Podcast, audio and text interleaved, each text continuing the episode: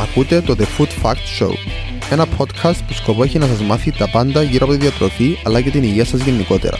Ονομάζομαι Χρήστος Βίχας και είμαι κλινικός διαιτολόγος με ειδίκευση στις γαστρεντερολογικές παθήσεις. Μια φορά τη βδομάδα θα με ακούτε είτε να μιλάω μόνος μου, είτε μαζί με τους καλεσμένους μου, όπου θα μιλάμε για διατροφή είτε για ένα οποιοδήποτε θέμα υγείας.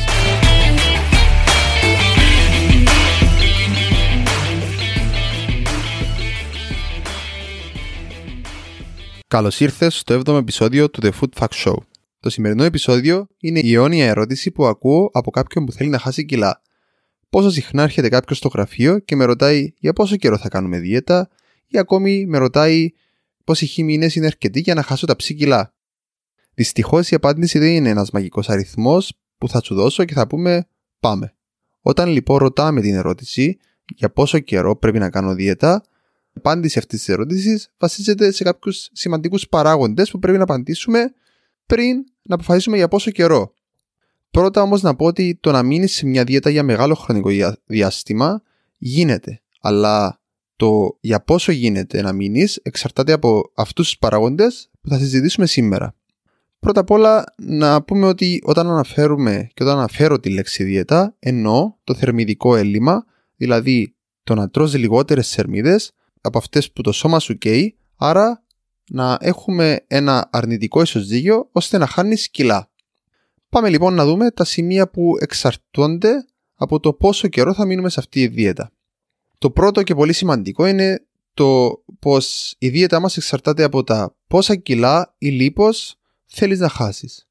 Και εδώ είναι που πολλοί κόσμος δεν το αντιλαμβάνεται και θα μου πει μα ο άλλος έκανε δίαιτα για 6 εβδομάδες και έγινε κομμάτια ε, εάν έχεις να χάσεις 60 κιλά, ε, τότε δεν μπορούμε να τα απαλλαχτούμε σε 6 εβδομάδες. Αυτός που αναφέρεσαι, ίσως να έχει πιο λίγα κιλά να χάσει ή να ήταν σε καλύτερη φυσική κατάσταση από σένα. Ή να γυμναζόταν παραλλήλα. Πολλά μπορεί να παίξουν ρόλο. Ο καθένας είναι διαφορετικός και αναλόγως του πόσα κιλά έχεις να χάσεις, θα πάρει και διαφορετική διάρκεια να χάσεις αυτά τα κιλά, αλλά και το αν γυμνάζεσαι ή αν δεν γυμνάζεσαι. Οπότε, εάν έχεις περισσότερα κιλά να χάσεις, τότε μπορείς να μείνεις σε δίαιτα για πολύ μεγαλύτερο διάστημα. Σε αντίθεση με κάποιον που έχει πιο λίγα κιλά να χάσει. Φυσικά, και αν θέλεις, μπορείς να χάσεις πολύ γρήγορα με ακραίες δίαιτες αυτά τα κιλά. Το πρόβλημα όμως είναι πως και με ακραία δίαιτα, αν έχεις να χάσεις πολλά κιλά, πάλι θα χρειαστείς χρόνο, οπότε θα χρειαστείς να είσαι σε αυτή την ακραία δίαιτα για πολύ μεγαλύτερο διάστημα. Εκεί είναι που έρχεται και το πρόβλημα, γιατί μακροπρόθεσμα να μείνεις σε μια ακραία δίαιτα δεν θα το απολαύσεις. Δεν μπορείς να πας έξω για φαγητό με φίλους ή με οικογένεια. Άρα δεν θα μπορείς να απολαμβάνεις το φαγητό σου.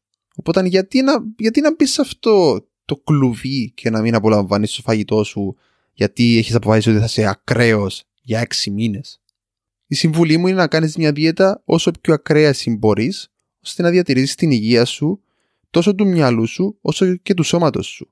Γιατί η απώλεια βάρους είναι ένα μικρό ταξίδι και χρειάζεται υπομονή, δεν θα γίνει από τη μια μέρα στην άλλη. Αυτά όσο έχει να κάνει με ανθρώπους που έχουν περισσότερα κιλά να χάσουν. Από την άλλη, έχουμε ανθρώπους οι οποίοι έχουν ένα πιο χαμηλό βάρος, το οποίο ουσιαστικά εσύ που έχεις πιο χαμηλό βάρος, απλά θέλεις να βελτιώσεις το σώμα σου. Τότε δεν χρειάζεται να μείνεις σε μια δίαιτα για μήνες. Το πιο πιθανό, αν προσπαθήσεις να μπεις ακόμη και σε δίαιτα, να αποτύχεις, γιατί απλά δεν, δεν χρειάζεται καν να μπεις σε δίαιτα.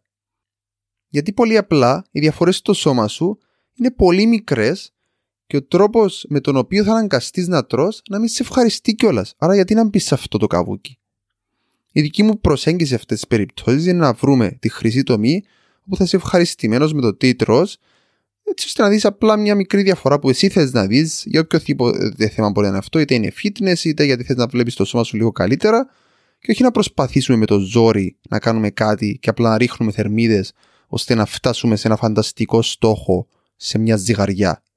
Γιατί η ζυγαριά δεν έχει καμία ουσία. Εάν η εικόνα που θέλεις στο σώμα σου δεν έχει φτιαχτεί, θα συγκεντρωνόμουν πολύ περισσότερο στην εικόνα του σώματός σου και όχι στον αριθμό που θα σου δείξει η ζυγαριά. Γιατί έρχονται άτομα στο γραφείο και είναι 50 κιλά και τους έχει γίνει αιμονή ότι αν δεν πάνε στα 48 δεν έχουν κάνει αυτό που πρέπει. Ε, όχι, δεν λειτουργεί έτσι. Άμα, άμα βλέπω τον εαυτό μου στον καθρέφτη και είμαι ευχαριστημένος, γιατί να κολλήσω σε αυτό το νούμερο της ζυγαριάς; Και αν, αν επίσης είσαι κάποιος που είσαι σε ένα καλό σημείο με τα κιλά σου, τότε συχνά διαλύματα μπορούν πραγματικά να βοηθήσουν σε αυτές τις περιπτώσεις. Που ίσως να θες να χάσεις πιο λίγα κιλά, ή είσαι ακόμη και σε περιπτώσεις οι οποίες είσαι σε μια δίαιτα πολύ μεγάλο διάστημα γιατί θες να χάσεις πολλά κιλά.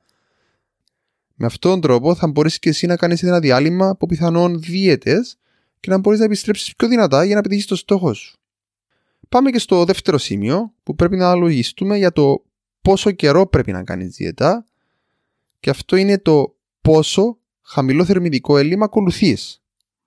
Αυτό ίσως είναι και το πιο σημαντικό από τα σημεία που θα μιλήσω.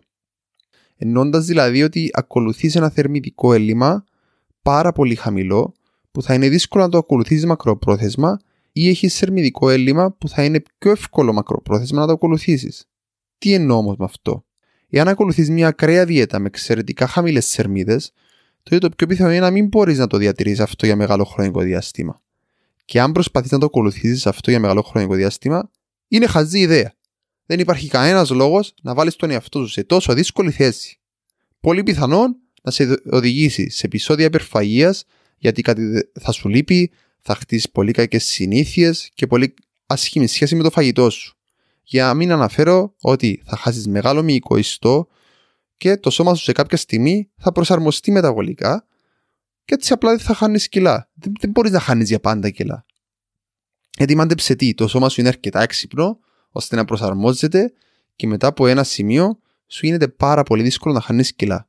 Από την άλλη, εάν επιλέξεις να ακολουθείς μια δίαιτα με μέτριο θερμίδικο έλλειμμα, τότε μπορείς να το κάνεις αυτό για μήνες και πολλούς μήνες ακόμη.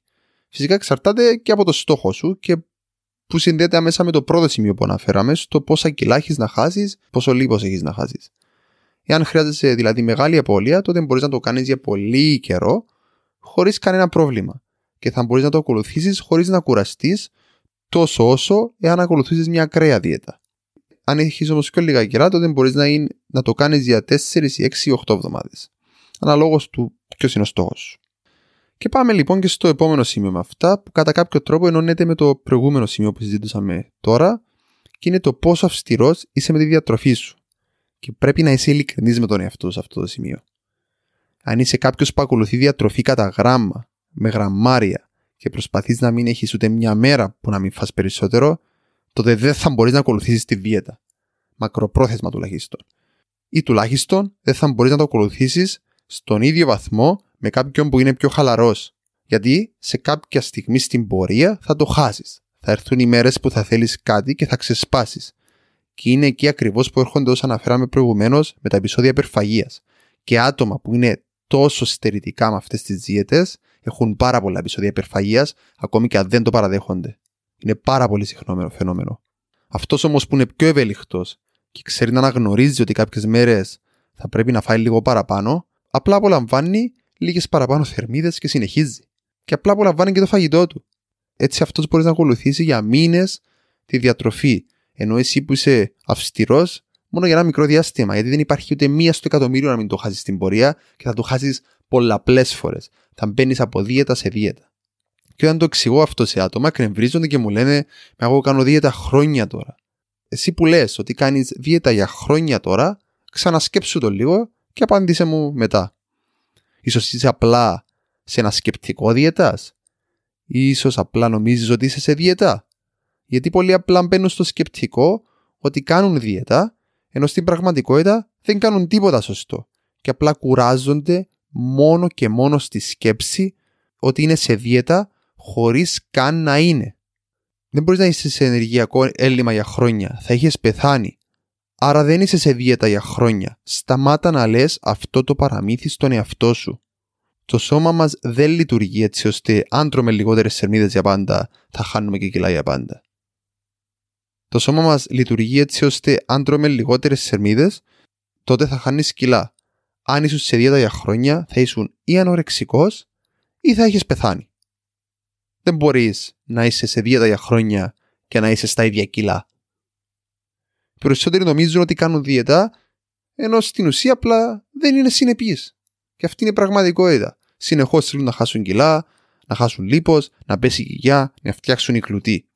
Η πραγματικότητα όμως είναι πως δεν είναι όσο συνεπείς πρέπει.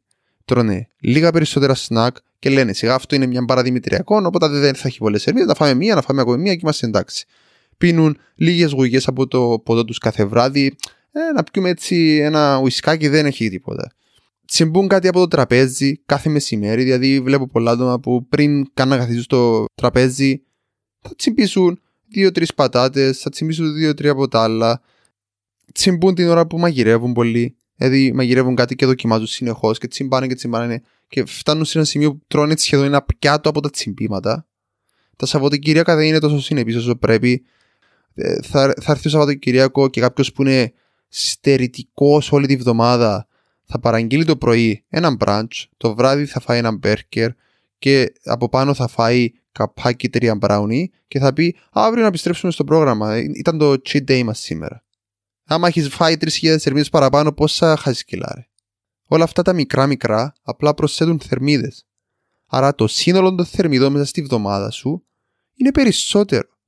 Άρα τρώ περισσότερες θερμίδες από αυτές που κες, ή ακόμη μπορεί να είσαι στι ίδιες θερμίδες από αυτές που κες, έτσι δεν χάνεις κιλά. Άρα ο πραγματικός λόγος που δεν τα καταφέρνουν είναι γιατί δεν είναι τόσο συνεπείς στο μυαλό τους μπορεί να είναι εντελώς αυστηροί σε σημείο που νομίζουν ότι το παραμικρό λάθος χαλάει τη δίαιτα και αυτό δεν τους δίνει την ευελιξία στη διατροφή τους. Ακούω άτομα που δεν τρώνε πίτσα με παρέα γιατί θα χαλάσει η διατροφή τους. Αλλά αν πραγματικά ήξεραν, τότε θα μπορούσαν να φάνε πίτσα και είναι στο πρόγραμμα της εβδομάδας τους. Και αυτό το λέω σε όλους. Αλλά λυπάμαι όταν πραγματικά δεν με καταλαβαίνουν καν περί Και, και αν με καταλαβαίναν, θα έβλεπαν πολύ πιο απλά πώς να χάσουν κιλά. Γιατί αν αλλάξεις το σκεπτικό σου και πεις θα φάω την πίτσα μου και θα την απολαύσω, τότε θα μείνεις μέχρι εκεί. Εάν όμως το μυαλό σου νιώθεις ότι ήσουν αυστηρός όλη τη βδομάδα, τότε θα πεις αφού έφαγα την πίτσα και πήγε λάθος ημέρα, θα παραγγείλω και δύο γλυκά να το απολαύσω και έτσι φτάνει σε ένα σημείο να τρώ χίλιες περισσότερες σερμίδε και να μην φτάνεις ποτέ το στόχο σου. Έτσι κάνεις χίλια λάθη περισσότερα από κάποιον που είναι χαλαρός με ένα απλό πρόγραμμα διατροφής. Και ήμουνα και εγώ σε αυτό το σημείο. Όταν έκανα γυμναστική στις σπουδές μου, έκανα ακριβώς τα ίδια λάθη. Ήμουνα τόσο αυστηρός όλη τη βδομάδα, ερχόταν το Σαββατοκυριακό και ξεσπούσα. Έτρωγα τα πάντα, δηλαδή από την Παρασκευή το βράδυ μέχρι την Κυριακή το βράδυ ήθελα να τρώω γλυκά να κάνω ενώ τώρα είμαι σε ένα σημείο που απλά αν απόψε εγώ αποφασίσω ότι θέλω να φάω σοκολάτα, θα, θα, πάω στο, θα πάω ή στο περίπτερο ή θα πάω στην κουζίνα μου και θα αρπάξω μια σοκολάτα ή θα τη φάω. Δεν με νοιάζει. Και μπορώ να είμαι στα ίδια κιλά που ήμουνα όταν ήμουνα στις σπουδές μου. Γιατί απλά δεν έχω αυτά τα ξεσπάσματα. Μπορεί μια μέρα να φάω 300 σερμίδε περισσότερες από τη διατροφή μου, την άλλη μέρα να μην τις φάω, να είμαι στο ίδιο. Οπότε στην βδομάδα μου αυτό έρχεται και ισορροπεί. Δεν, δεν χρειάζεται να είσαι τόσο αυστηρός με τη διατροφή σου και είναι και πολύ δύσκολο να είσαι σε έλλειμμα θερμιδών για μεγάλο χρονικό διάστημα. Αν προσπαθείς να είσαι σε έλλειμμα θερμιδών για 6 μήνες, είναι πάρα πολύ δύσκολο. Μπορεί να ακούγεται σαν μια πολύ καλή ιδέα στην αρχή, αλλά δεν είναι πρακτικό. Και εκεί είναι που έρχεται και το τέταρτο σημείο, που εγώ το ονομάζω διαλύματα δίαιτας. Δηλαδή το σύνολο της διατροφής σου να εξαρτάται από το πόσα διαλύματα δίαιτας θες να κάνεις για να φτάσεις στο στόχο σου. Και δεν εννοώ διαλύματα όπου σταματάς, πας, βάζεις 20 κιλά και ξαναξεκινάς από την αρχή. Ούτε αυτά τα διαλύματα που θα αλλάξω 20 διαιτολόγους μέχρι να βρω αυτόν που μου αρέσει, που ουσιαστικά δεν υπάρχει αυτό. Απλά ε, έχουμε την τάση και δεν μένουμε στο πρόγραμμα, οπότε δεν μας κάνει αυτός γιατί εγώ δεν έμεινα στο πρόγραμμα. Με αυτά τα διαλύματα που, που, λέω, που σου λέω τώρα, που θα κάνεις όπου θα μετακινηθείς από ένα αρνητικό, ίσως δύο, δηλαδή από το να τρως λιγότερες σερμίδες, σε μια διατροφή που θα τρως όσες σερμίδες και για μία-δύο εβδομάδες. Ώστε να μην χάσεις, αλλά ούτε να βάλεις κιλά. Αλλά αν μπορέσεις να ευχαριστηθείς το φαγητό σου. Δηλαδή, αν για έξι μήνες για παράδειγμα, θα πούμε ότι θα είσαι σε δίαιτα. Θα κάνουμε τέσσερις εβδομάδες ε, δίαιτα, μετά δύο εβδομάδες να κάνουμε ένα διάλειμμα, ούτως ώστε να πας και εσύ να είσαι πιο ελεύθερος και μετά πίσω στο στόχο σου. Με αυτόν τον τρόπο θα σου πάρει σίγουρα περισσότερο χρόνο να φτάσεις στο στόχο σου, αλλά όλη η διαδικασία θα είναι πολύ πιο εύκολη. Και αυτό λατρεύω. Αλλά πολύ δύσκολα πείθονται άτομα να το κάνουν αυτό, γιατί μέσα στο μυαλό τους έχουν ότι πρέπει να κάνουν διέτα όσο πιο γρήγορα γίνεται, να χάσουν όσο πιο γρήγορα κιλά γίνεται. Σκέψου το λίγο την επόμενη φορά να κάνεις ένα διάλειμμα, μικρό διάλειμμα και συζητώ και με τον διαιτολόγο σου. Θα συμφωνήσει πάνω σε αυτό. Γιατί η πραγματικότητα είναι πως αν είσαι σε δίαιτα για 6 μήνες, θα είναι απέσιο. Ποιος θέλει να προσπαθεί να είναι σε δίαιτα για τόσο καιρό; Και μην μου πει κάποιος, μα αυτό το, μα εγώ είμαι σε δίαιτα και το λατρεύω. Δεν ξέρω κανένα που τρώει πιο λίγες σερμίδες από αυτές που καίει και να το λατρεύει. Άρα, για πόσο καιρό μένουμε με αυτή η μέθοδο που κάνουμε συχνά διαλύματα, στο σύνολο μπορεί να σου πάρει ναι 6 μήνες, αλλά είσαι σε δίαιτα για 4 εβδομάδες, μετά έχεις 2 εβδομάδες που τρως κανονικά και μετά πίσω. Όλα δηλαδή εξαρτώνται από τις επιλογές και τους στόχους του καθενός. Οπότε είναι ατομικό και πάντα το εξετάζουμε τον καθένα ατομικά, αναλόγως του πώς νιώθει, ενώ θα το δεις και στην πορεία, δηλαδή αν κουραστείς, θα πούμε πάμε να κάνουμε ένα μικρό διάλειμμα και συνεχίζεις. Δεν είναι ότι θα βάλουμε σταθερούς στόχους και θα πάμε με αυτούς. Αλλάζουν τα πράγματα αναλόγως του πώς νιώθεις. Έχουμε περίοδους που είμαστε πιο πιεσμένοι, οπότε ε, ίσως να είναι καλύτερο να είμαστε πιο flexible και να έχουμε αυτή την ευκολία με το φαγητό μας. Οπότε είναι καλό να το έχεις αυτό σαν εργαλείο στη δίαιτα, ούτως ώστε να σε βοηθάει. Έτσι με αυτό πάμε και στο τελευταίο σημείο και πάρα πολύ σημαντικό που ο περισσότερος κόσμος ξεχνάει.